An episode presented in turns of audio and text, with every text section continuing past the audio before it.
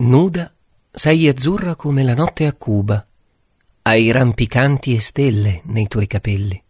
Nuda sei enorme e gialla come l'estate in una chiesa d'oro.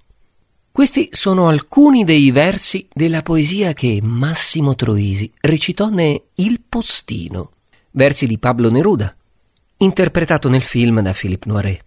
Sono sicuro che molti di voi da questa citazione hanno già capito qual è la mia ultima meta di questo lungo viaggio. Beh, sì, Procida. Questa volta ho deciso di lasciare la macchina.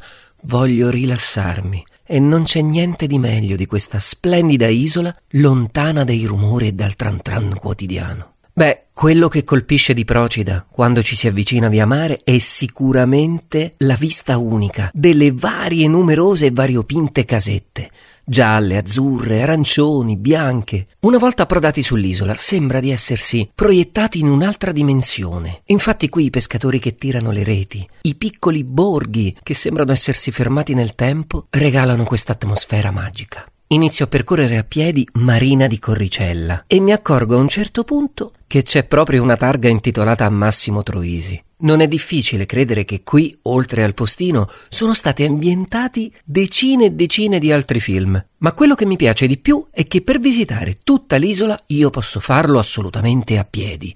E allora mi incammino, in lungo e in largo. Dopo aver percorso diversi chilometri, ma forse meno perché l'isola è veramente raccolta, salgo fino a Terra Murata, che è un borgo in cui i procidani si rifugiavano durante le scorrerie dei saraceni. E da qui do un ultimo sguardo a queste casette variopinte, che mi ha detto un abitante di Procida che le coloravano così per fare in modo che i pescatori, quando tornavano in porto, potessero riconoscere la propria. Sono giunto all'ultima tappa del mio folle viaggio. Sperando di esservi stato di compagnia, rimango immerso in questo panorama fantastico e colorato e vi do appuntamento ai miei prossimi canali. Come trovarli? Beh, i miei loquis non hanno colore, ma sicuramente sono un po' più folli degli altri. Non avrete problemi nella rete. Non quella dei pescatori.